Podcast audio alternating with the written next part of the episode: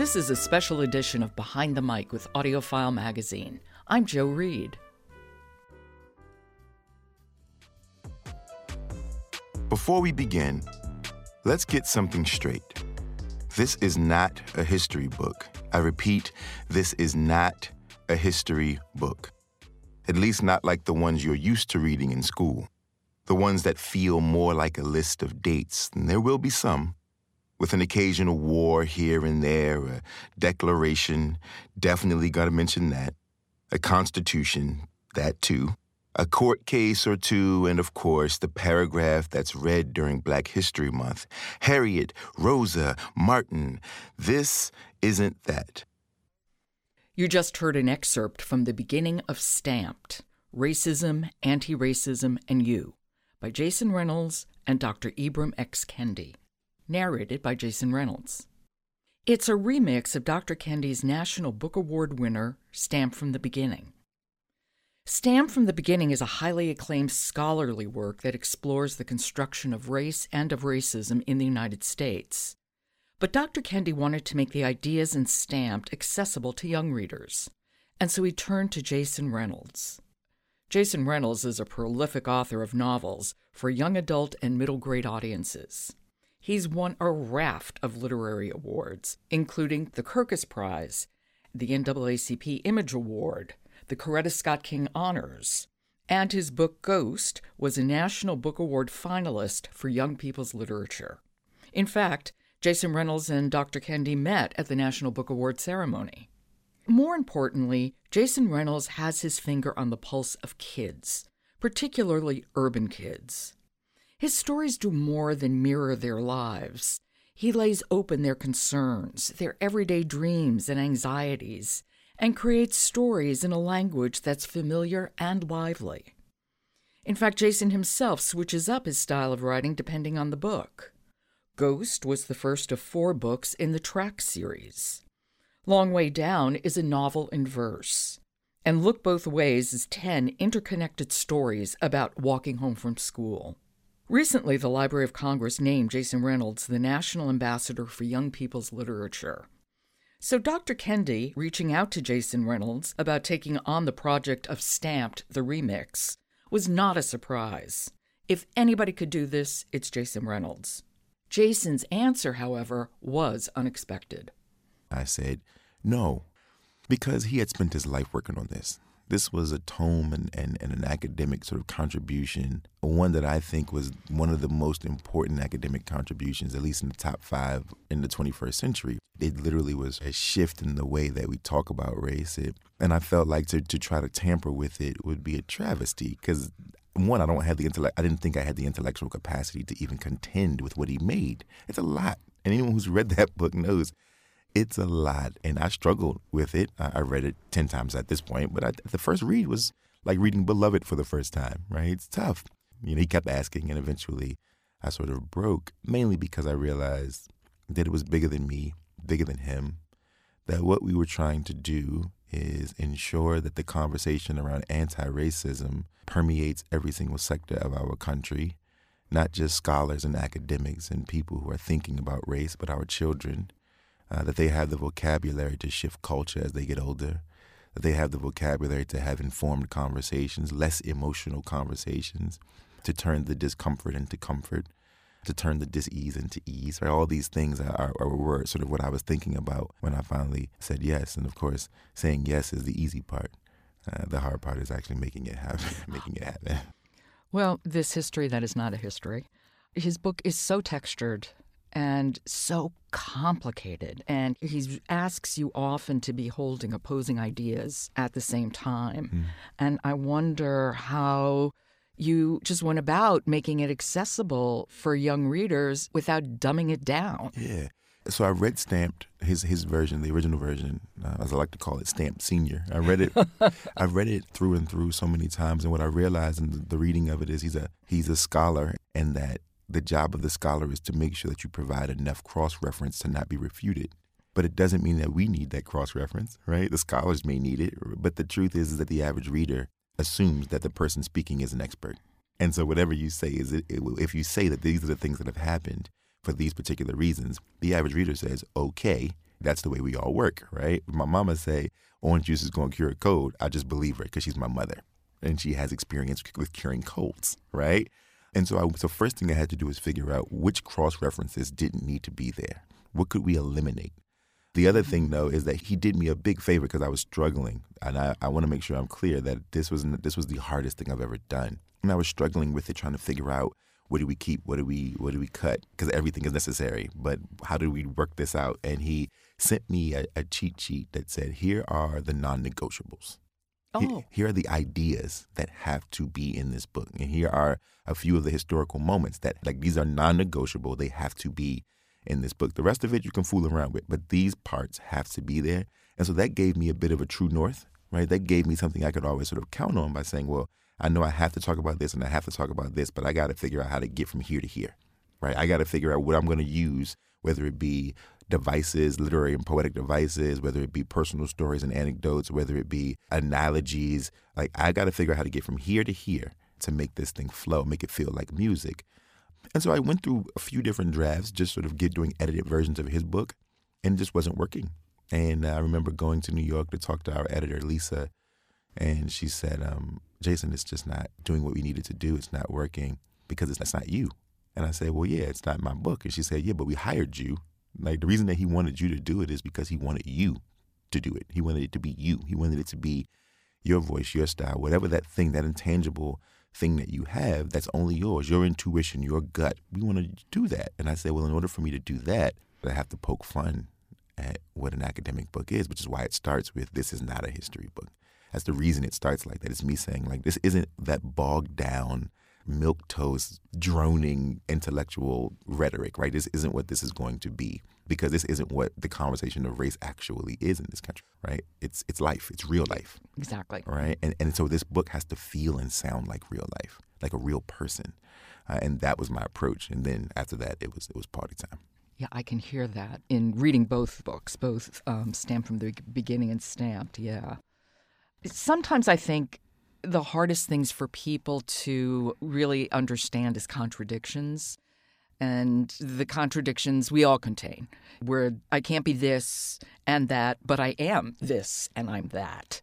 And boy, Stamped really, really talks about that a lot and points to certain historic figures in American history that we know about. Thomas Jefferson, which, yes, we do know, but others more surprising, W.E.B. Du Bois. W.E.B. Du Bois had graduated from the best black school and the best white school, proving the capabilities of black people, at least in his own mind. Like I said, he was obsessed with keeping up with white people, running their race. But in his speech, he gave credit to Jefferson Davis. Jefferson Davis, saying that the Confederate president represented some kind of rugged individualism as opposed to the submissive nature of the slave. Yikes. I literally stopped cold on the street because I was listening to it and said, What? Tell me how you approached grappling with that and, and, and giving young readers, listeners, a chance to understand it is both A and B. I think at the very beginning of the story, I wanted to figure out how to frame what was about to happen and what they were going to experience in the reading of this book. And so I take the concepts of segregationist, assimilationist, and anti-racist, and I I transmute them into these other concepts that we all know very well, especially if you're in high school, right? Which is sort of the hater, right? This person who hates you for not being like them, the liker or the fake friend, right? The person who who likes you because you are just like them, right? And if you deviate from that, they're not so certain, right? And then there's a person who loves you, the lover, who loves you for being just like yourself, right? And those are the same three concepts. Now, when I lay those concepts out to build the framework, what I also say is every single person can be all of these things and usually are. And not only can they be all these things, they can be all these things in the matter of a single day, depending upon how you live your life and what the circumstances are uh, and the context, right? And that's not a new thing. That's the way it's always been. All of us are the hero and the villains of somebody's story including and, our own, including our own, including our own, and that and that under the weight of racism in this country, it is really difficult, especially historically. It's been really difficult for even the best amongst us to hold tight to hold tight to the aura of anti-racism. It's complicated because if, if you're W.E.B. Du Bois or if you're Martin Luther King, it could very well be a matter of life or death. But it does not mean the decision that you make due to survival is any less racist, even if it's meant to save your life, right? And, and that's a complicated thing. It's no different than making a decision that goes against your moral judgment to feed your starving family. It's complicated. It's very complicated. You also recorded it, and you recorded it brilliantly. Thank you. Um, tell me about that experience. What was that like? Another moment where I said no. I don't listen. I, I I'm fully aware of my my sort of strengths and my capabilities, and I try to stay in my lane as often as possible. But I, I and I've done audio recordings. I did Long Way Down. I did for everyone. I've done a bunch of the ones whenever I've written a preface or a forward or an afterword or an essay or you know I've done I've done it quite a bit. But for all those listening, it's no fun. It's just not. You know, I, it's a wonderful thing to have done, but it's not a wonderful thing to do. So I said no, and then the publishing company said, you know, we really think it would be really important, and you know, just for posterity, you know, for you to do it yourself you know, they're like hinting at it, but it's not really a hint. It's like you're going to be the person to do this, you know. and then I said, okay, and, and and honestly, now that it's done and it's it's already kind of floating around to educators and things of that nature, I, I am grateful to have done it. I'm glad that it's my voice. I mean, I'm, i mean, it's it's my interpretation of the story and and it's my voice telling it. And I honestly don't even know what I was thinking to entrust anybody else with this thing that I toiled over for so long. I'm glad it's me.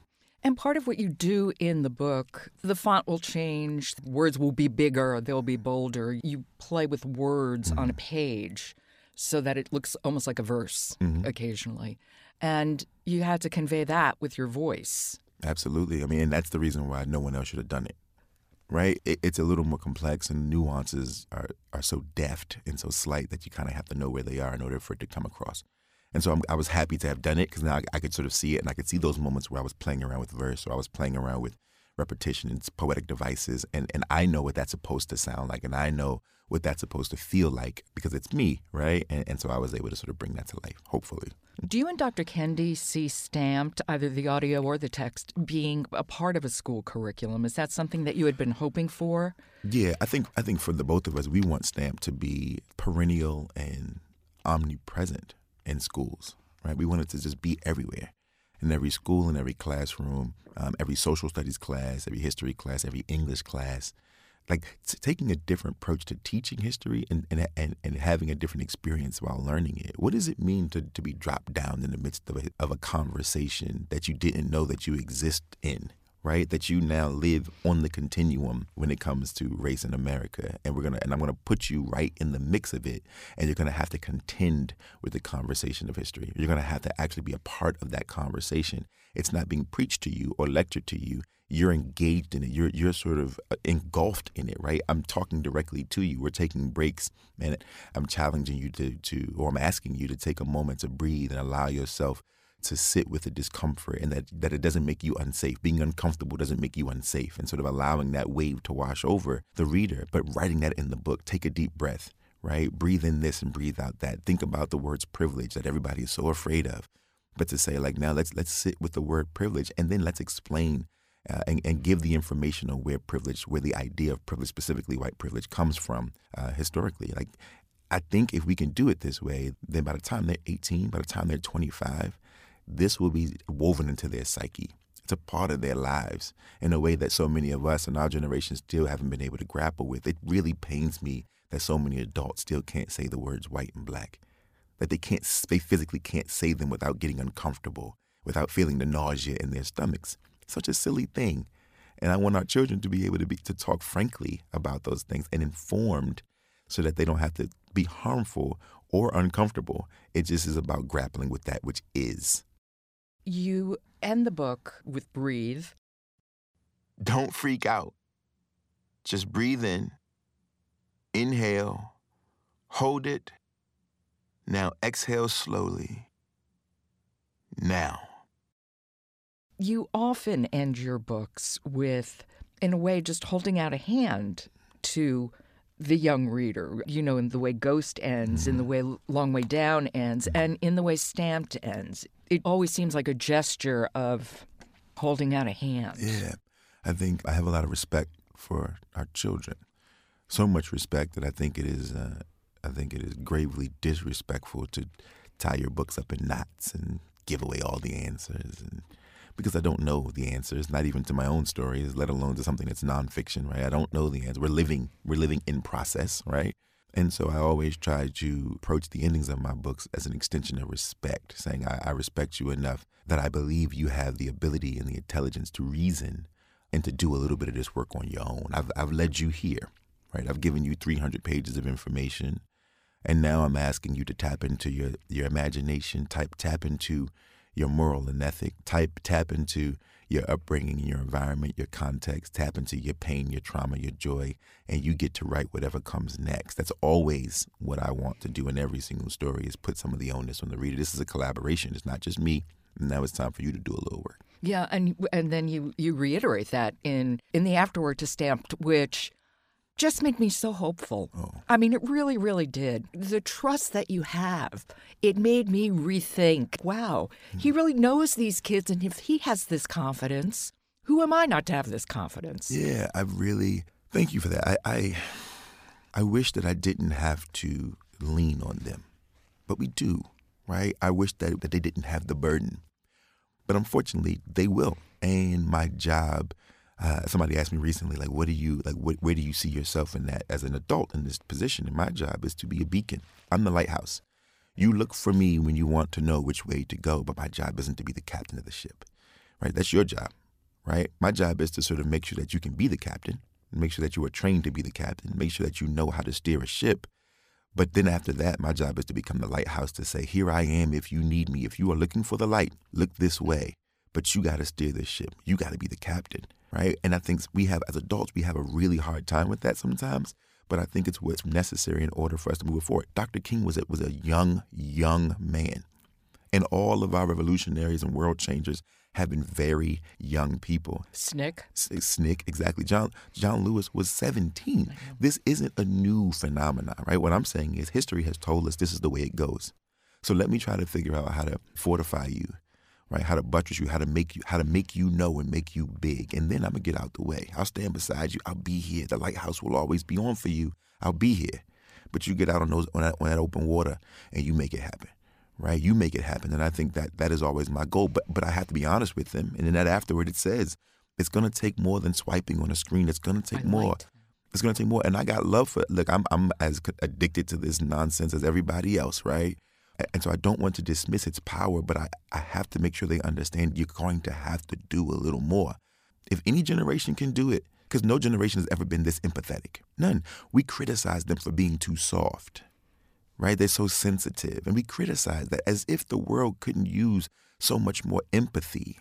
They want to create a world that is more equitable for their friends who present as different genders, for their friends who come from different places, who pray to different gods. They want to create a safe world for their for their friends. And we judge them for it. And what I'm saying is if that's the way you feel, hold on to that part of you and we'll be all right. It was lovely. Thank you. Your own career is certainly a phenomenal one. And it's it's so interesting when you've said you didn't read a novel straight through till you were 17. Mm-hmm you were a reluctant reader, as mm. they say, but you read poetry. I did. And wrote poetry, and Queen Latifah was a huge influence. Of course. of course. I mean, you know, people always ask, why didn't you read? And it's not just about, listen, yes, there were no books about kids like me. That is a truth. But even more than that, I don't know if we're always honest about the fact that sometimes when you're 13 and you got to read 20 pages before the good part comes, that's hard. Not because you don't want to read, but because it can get a little boring. We don't want to admit that. I mean, adults don't want to read 50, 60 page expositions. You know, I mean, I was talking to my buddy Lisa Lucas from the National Book Foundation, director of the National Book, and she said, I give it 50 pages.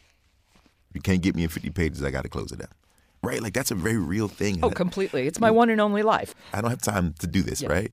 And I think young people feel the same way.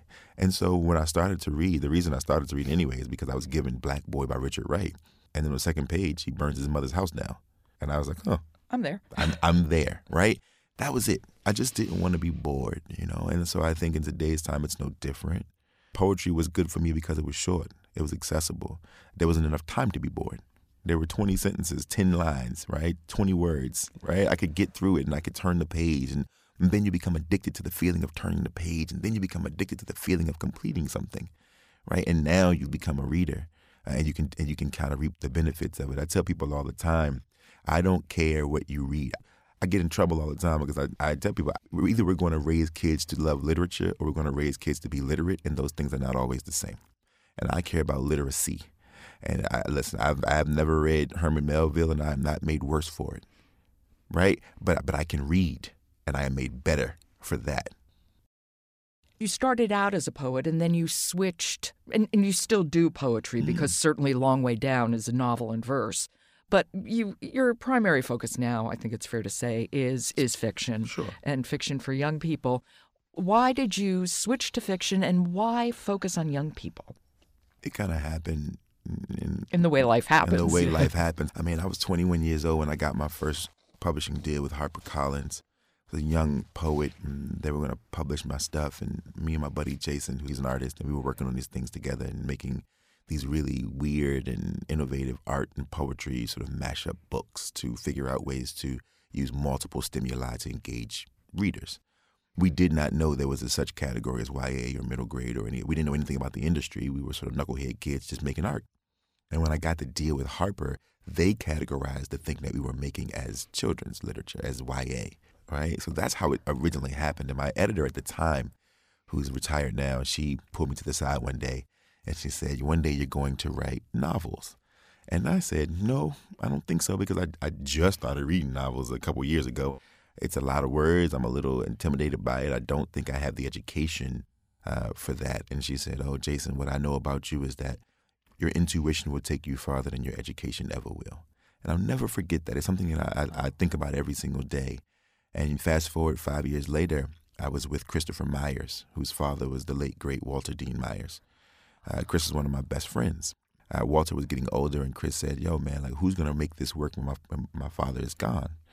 Uh, and I said, "I don't know, you know." And he said, "Well, I think it's gonna be you." I said, "Why would it be me?" And he's like, "I don't know, but why why why wouldn't it be you? You should try to write a novel." Uh, and I said, "I don't know how to do that." And he said, uh, "Go read one of my father's books and see if anything happens." And so I went and I read The Young Landlords. Chemically changed me, right? It changed. It changed the way I felt about language and what I could do. It gave me permission uh, to be myself on the page, to break all the rules, and to really trust my intuition. I, I've been shooting from the hip from day one. This is all gut work for me. I don't know that much. I just know what feels good to me. I know it sounds right to me. And I started to write, and it became when I was greatest, and I never looked back.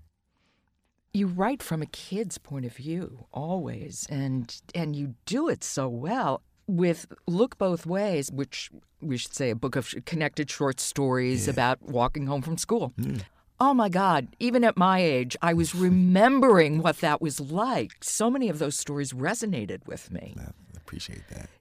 You must talk and listen to a lot of kids. I do. I mean, you know, you can't show what you don't know. Yeah. I talk to kids every day. I listen to kids all the time. I watch them as they move around the neighborhood. And, I, you know, I, I, I watch how they sort of posture at this age and, and puff their chests out and perform, right? They, so much performance is happening, which I find so interesting and so entertaining and so human. You know, the, the way that we create performative force fields for ourselves. It's protective, right? How do I protect myself? I pretend to be something bigger than I am, or I pretend to be something braver than I am. And I and you watch it happen and you see moments where where the where the force field cracks just a bit, right? And and a little bit of their of their youth, that innocence sort of seeps out. Uh, and it's, it's a beautiful thing to witness.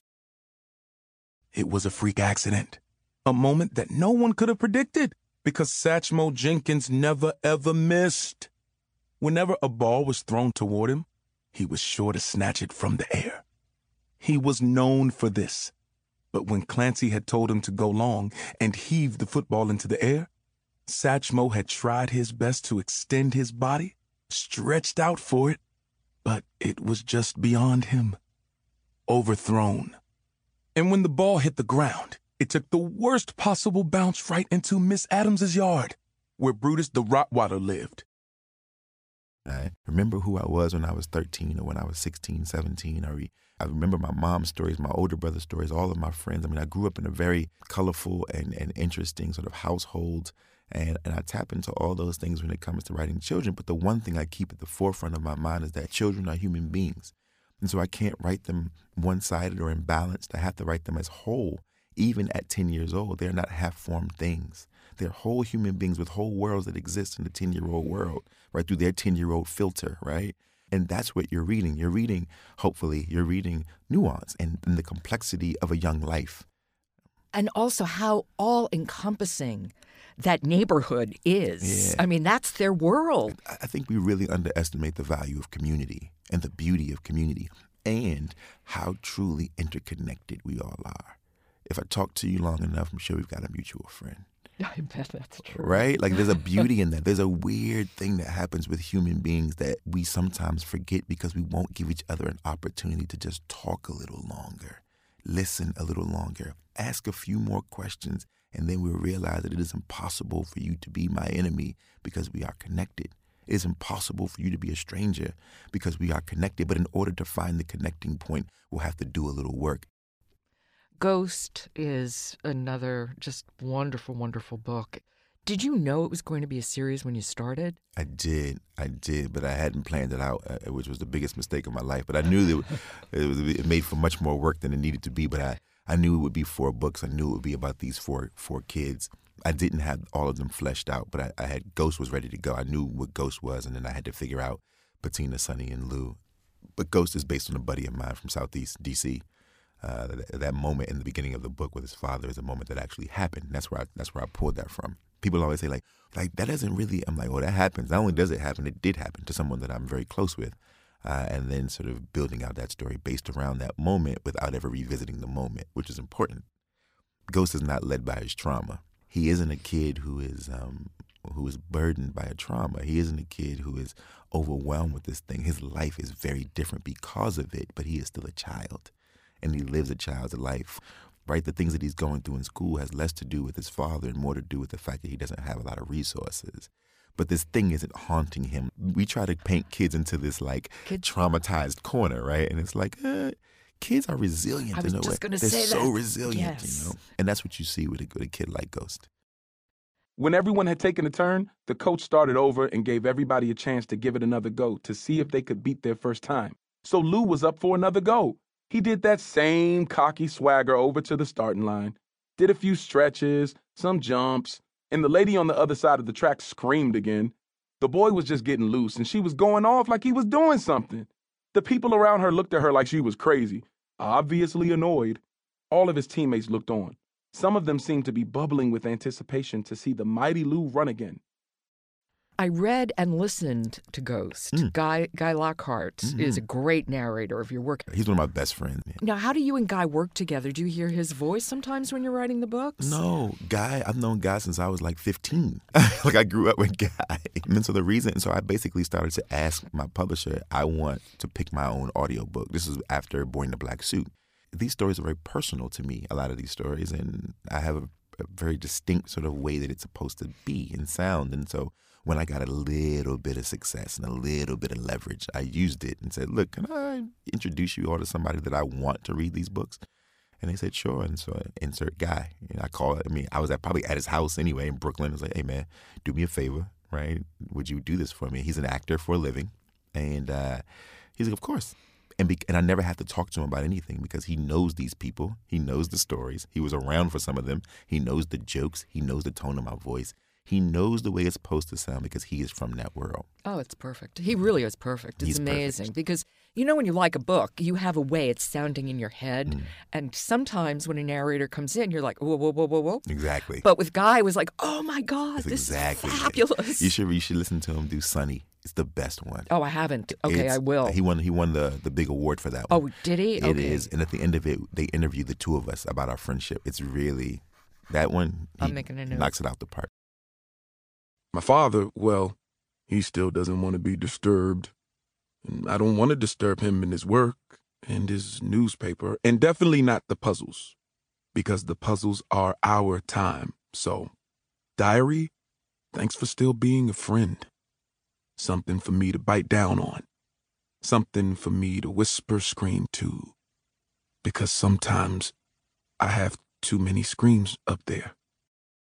When you think about how much competes for kids' time, you know, and Hmm. again, we're back to reading and come on. I mean, there are, there's so much competing for kids' time. Tell me about it. Yeah. I, I, I think we're making a little bit of a, a mistake, though. I think there's an over an over inundation of stimuli.